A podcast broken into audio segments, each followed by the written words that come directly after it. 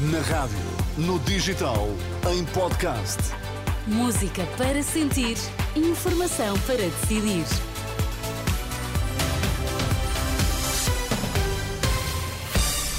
São as notícias das seis, na Renascença com a Marisa Gonçalves, mas para já os destaques. Bom dia. Bom dia, Miriam. Devem ser conhecidas hoje as medidas de coação a aplicar aos suspeitos de corrupção na Madeira. Ataques russos no leste da Ucrânia fizeram pelo menos três mortos e 12 feridos.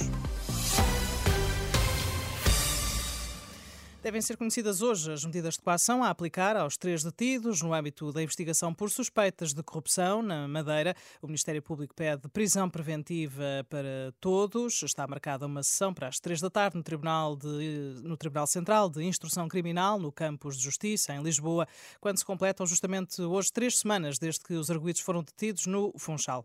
São dados conhecidos neste que é o Dia dos Namorados. No ano passado, o PSP e GNR receberam um total de 2.800 460 denúncias de violência no namoro e cada uma destas forças de segurança recebeu em média quatro queixas por dia, um total de oito diariamente. Números que constam na, da edição de hoje do Jornal de Notícias.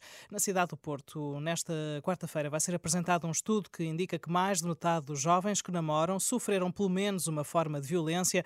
É uma das conclusões de um inquérito nacional sobre a violência no namoro da União de Mulheres Alternativa e Resposta a UMAR. Este estudo revela revela que 63% dos inquiridos afirma ter sido alvo de violência. Foi um debate tenso na última noite entre a coordenadora do Bloco de Esquerda e o presidente do Chega, Mariana Mortágua, afirmou que o Chega é financiado por interesses imobiliários. Defende propostas que vão ao encontro dos interesses dos grupos e das pessoas que financiam o Chega. É baixo, e posso lhe dizer que isso acontece nos interesses imobiliários, como aconteceu no CTT. Defendeu a administração privada do CTT e estava a ser financiado pelos donos do CTT. Esteve numa é comissão de inquérito à TAP é e nunca disse a ninguém que recebia, que o Chega recebia dinheiro dos acionistas privados da TAP. Na resposta, André Ventura disse ter orgulho de não ter terroristas nas listas do Chega terroristas nas nossas listas. Isso orgulho muito de não ter terroristas aprovados e apoiados pelas listas do Bloco de Esquerda. Não é o meu partido, é o seu, que tem como número dois um dirigente da principal organização terrorista sim, em Portugal, o MDLP, é que fez 600 atentados, sim, matou o Padre Max e matou uma jovem. Okay, o Diogo Pacheco Amorim fez 600 atentados.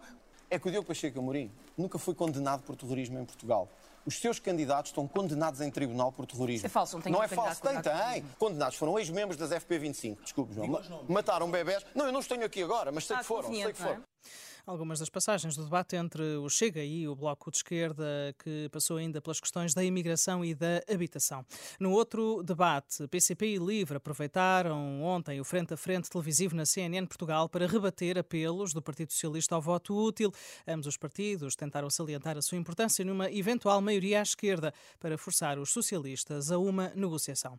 Ataques das forças russas no leste da Ucrânia fizeram três mortos e 12 feridos. Os bombardeamentos atingiram nove edifícios edifícios de apartamentos, bem como um hospital na cidade de Selidov, perto de Donetsk. Perto de uma centena de pacientes do hospital que foi atingido foram levados para outras unidades hospitalares daquela região.